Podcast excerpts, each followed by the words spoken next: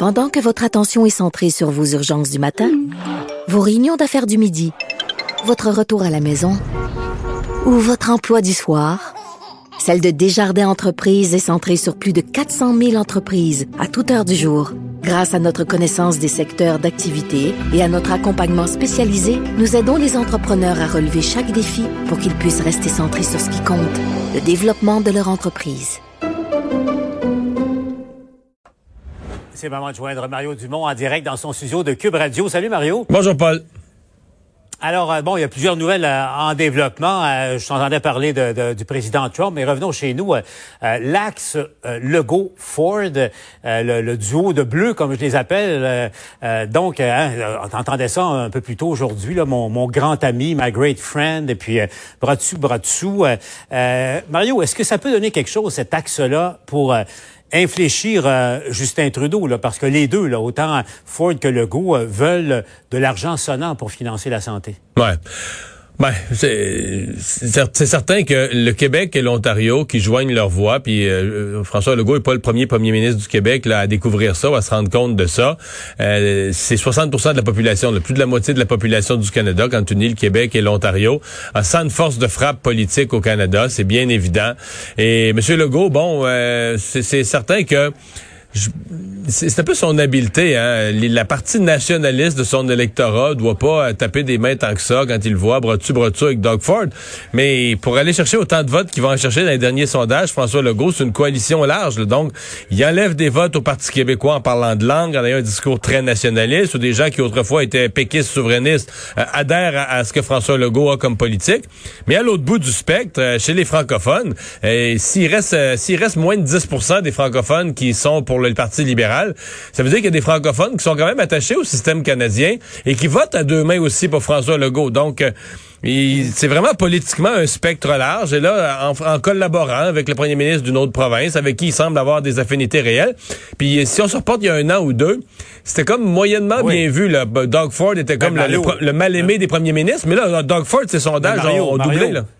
Non, non, mais Mario, pour être franc, là, Doug Ford était un, soit la risée ou encore euh, considéré comme le diable. C'était Belzébuth en personne. Mais c'est plus le cas. Il y a des gens ici au Québec, là. Ça a changé, c'est ça. Et lui, sa gestion de, la pandémie aussi lui a, lui a permis, parce que sa cote de popularité est montée en flèche, Mario. Euh, celle de, de M. Legault est, est restée élevé, mais dans le cas de, de, Ford, ça a été comme une sorte de, euh, de résurrection. Mais je te parlais de l'amitié, puis au fond du, rôle qu'il joue en pleine pandémie. Là, bon, euh, autant Ford qui, qui, serre la vis dans, dans, dans sa province d'ailleurs, euh, autant François Legault qui répète à la population du Québec respecter les normes. Mario, bon, faites ce que je dis, pas ce que je fais. ils ont été pris un peu en, flagrant délit, j'allais dire. C'est une image qui, c'est pas de la petite bière là. N'empêche, écoute, ils étaient à la limite. Enfin, carrément, ils respectait pas énorme. Là. normalement, il y aurait eu. Ouais, ben, à un certain moment, ils étaient, euh, disons, à 1 mètre et 9 dixièmes, là. Mais quand ils ont porté le toast, là, ils étaient plus. Euh, on pouvait même plus arrondir à 2 mètres. Là. À ce, moment-là, il y a eu une espèce de, de, de rapprochement. Oups, là, euh, d'après moi, on n'a plus le 2 mètres. Mais ah il faut, ils doivent être extrêmement prudents. Là. Je pense pas que ce soit quelque chose qui soit qui va être jugé comme extrêmement grave. Mais sur les réseaux sociaux où les gens aiment prendre à défaut, d'abord, des gens qui n'aiment pas les directives aiment prendre à défaut ceux qui les donnent en disant, regarde, nous autres, ils nous demandent ceci, cela, euh, ils respectent même pas. Et pour la population en général, il reste que les 48 dernières heures, même la dernière semaine, on était dans un mode resserrement des, des, des même plus que des règles, mais resserrement, on va dire, de, la, de faire attention des comportements. Et euh, certains, un de ces ministres n'a même pas pu se rendre en Ontario parce qu'il était en contact avec la mairesse de Longueuil. Alors, je pense qu'il y avait une imprudence là de la part de M. Legault et de M. Ford. Ben ça, ça rappelle qu'au fond, qui, qui d'entre nous, Mario, à un moment ou l'autre, depuis euh, le printemps dernier, n'a pas oublié soit de mettre son masque ou de, de respecter le 2 mètres? Ça, ça arrive, euh, on va se le dire, Mario, là, ça, ça, arrive à tout le monde. Justement, on ne faut pas que ça arrive trop souvent et, et à trop de monde non plus en même temps. Ouais, puis deux premiers ministres, disons, qui sont c'est plate pour eux là, mais euh, bière ou pas bière, euh, s'entendent bien ou pas s'entendent bien, euh, devant caméra, il faut respecter les, les, les, règles de base qu'on impose aux autres. Euh, Mario, euh, on le disait hier, on s'en parlait, toi, et moi, l'histoire de l'exemple, euh, la conférence de presse du côté de, Longueuil. Là, ça a des répercussions là, parce que on apprend, Mario, que la CAQ devait tenir un caucus de deux jours à, l'Assemblée nationale, donc un caucus prêt parce que la, session reprend la semaine prochaine, préparer la, rentrée. Et là, ils sont obligés de revoir leur plan, là, parce que, bon, évidemment, il y a, quelques ministres et un député en isolement, mais aussi la réalité, c'est que Québec est, est en, en code jaune, puis Montréal sur le bord de l'être également. Ça fait que là, ils vont tenir un caucus, la moitié des députés euh, euh, présents dans trois salles différentes, l'autre moitié, euh, ça va être virtuel, tout ça. Mario, euh, ça, c'est pas facile de faire de la politique et de gouverner euh, euh, en temps de pandémie, mais c'est vrai pour tout le monde qui nous écoute, c'est vrai aussi pour les politiciens. Oui, absolument, absolument. Et pour les politiciens, là, euh, avouons-le, l'événement de Longueuil qui en a fait sourire certains. Bon, là, les tests négatifs commencent à sortir, ce qui démontre quand même que bon, ils ont pris les mesures puis il n'y a pas eu de transmission. Mais l'événement de Longueuil a servi d'un peu d'électrochoc. D'ailleurs, ce matin, là, je faisais la remarque durant mon émission LCN. Je pense que c'est la ministre des municipale qui était avec deux maires de municipalité, puis une autre ministre. Euh, et ils ont mis une photo sur les réseaux sociaux. Paul, là, il était pas à deux mètres, là. Il était à cinq mètres sur la photo. les gens étaient éparpillés. Donc là, on se disait, ouais, eux, ça, c'est des gens qui, ils disent, avant de mettre cette photo-là sur les réseaux sociaux, là, on est traumatisé par l'événement de ah. Longueuil, puis on va être certain qu'il n'y a pas de confusion. En même temps, euh, tenir des conférences de presse, à l'automne, enfin fin, fin d'été 2020. Euh, euh, est-ce encore nécessaire? Est-ce encore justifiable? Hmm. en ce moment? parce que chacun d'entre nous, nos citoyens, on nous demande d'arrêter de faire des activités qu'on aime faire. maintenant, écoute, on, doit se poser la question. T'en penses quoi, toi? Est-ce que on peut encore prendre la chance de, s'exposer là C'est une vraie bonne question. des journalistes puis des, hommes et des femmes politiques aussi. C'est une vraie bonne question parce que, tu sais, dans les fêtes là, ces conférences de presse là, est-ce qu'elles sont essentielles absolument? Tu sais, t'annonces des budgets, t'annonces des projets. Est-ce qu'il faut absolument ben, on sait c'est quoi la politique, Paul.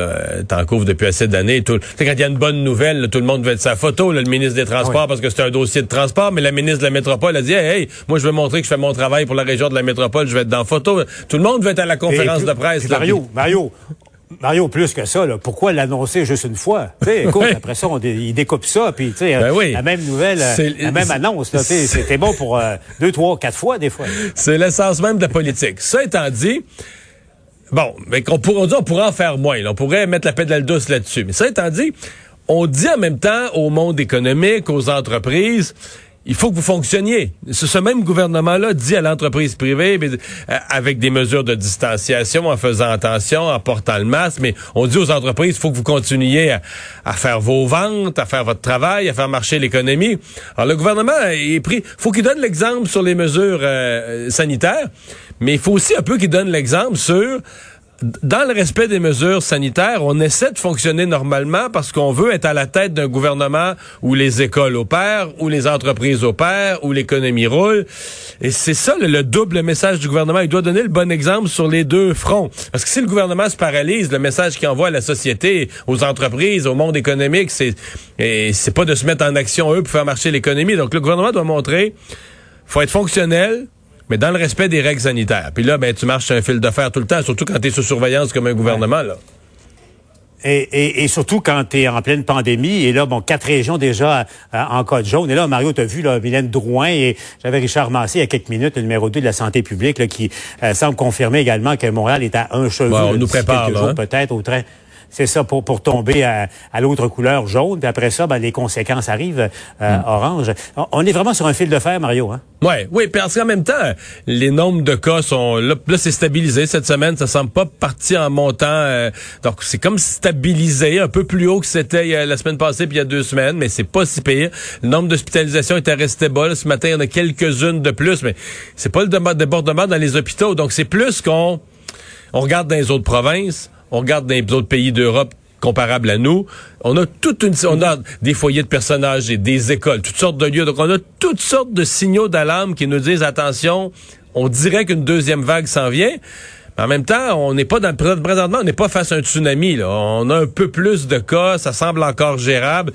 Donc, c'est... Euh, est-ce qu'on pourrait encore... Est-ce qu'il est trop tard, par exemple, pour rêver que les appels du maire de Sherbrooke, du maire Labaume à Québec soient entendus et que le nombre de corps parte à la baisse, que les gens se, disciplinent vraiment, euh, que le code de couleur, ça marche, que dans chacune des régions, les gens resserrent leur comportement et que le nombre de cas baisse. Puis, moi, je j'ai pas comme abandonné, je suis peut-être trop optimiste, j'ai pas abandonné l'idée qu'on n'ait pas une vraie deuxième vague, qu'on se comporte bien, puis qu'on qu'on navigue avec des cas, mais pas rien qui s'appelle une vague. Moi, je pense que c'est encore permis d'espérer ça.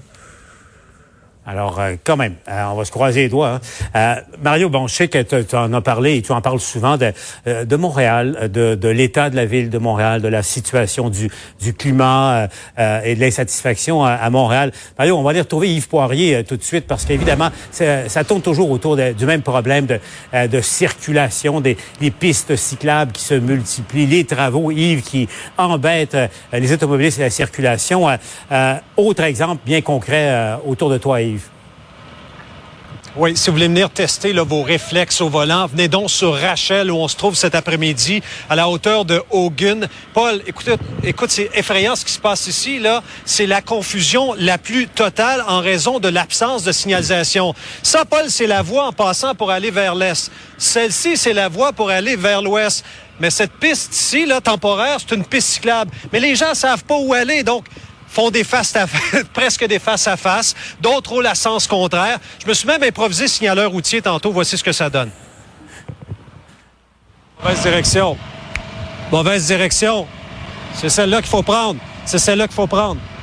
Monsieur! Monsieur! C'est ici.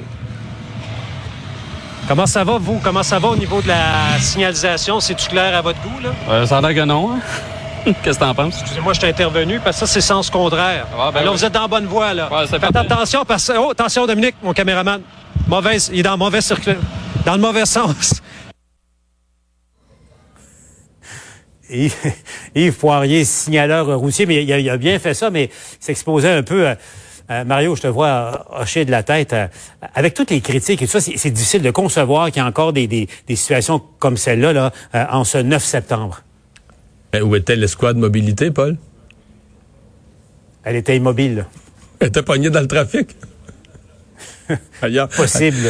Non, mais qui, ne l'est pas, Mario? Qui ne l'est pas dans le trafic? non, il faut se souvenir quand même, il faut se rappeler quand même que Valérie Plante a gagné ses élections. Il y avait plus qu'un thème. Il y avait l'attitude générale de Denis Coderre, mais le thème de la mobilité, tu sais, il y avait des affiches, je me souviens plus du mot, mais le thème de la mobilité, il était omniprésent. Et c'était assez habile d'ailleurs l'utilisation du mot mobilité parce que euh, les cyclistes prenaient ça comme ah c'est nous que ça vise indirectement, mais les automobilistes l'appropriaient aussi en disant ah, va mieux gérer les chantiers puis des affaires comme ça avec des cônes partout c'est fini.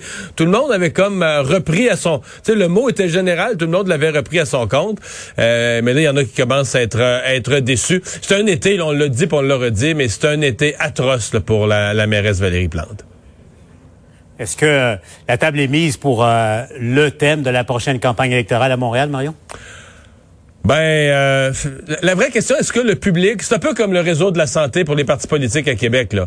Euh, qui les croit quand ils disent qu'ils vont régler le problème de la santé, alors que depuis 1990, Thérèse Lavoie-Roux, à la fin des années 1980, a commencé à avoir des problèmes avec le, oh. système de santé sous Robert Bourassa. Je pensais juste toi puis moi qui se souviens de ça. Mais euh, donc, est-ce que quelqu'un va croire, est-ce que quelqu'un va croire le nouveau candidat à la mairie de Montréal ou le retour d'un ancien, peu importe, qui dirait, moi, je vais régler le problème de mobilité? Ça va prendre quelqu'un qui va arriver avec des, des, idées géniales, des exemples concrets. Sinon, les gens, on, va les écouter nous promettre ça, puis on va rire. là. T'es sûr que ça va rire? Ou on va pleurer. sourire à Montréal en ce moment. Ou on va pleurer, ouais. Merci, Mario. À demain.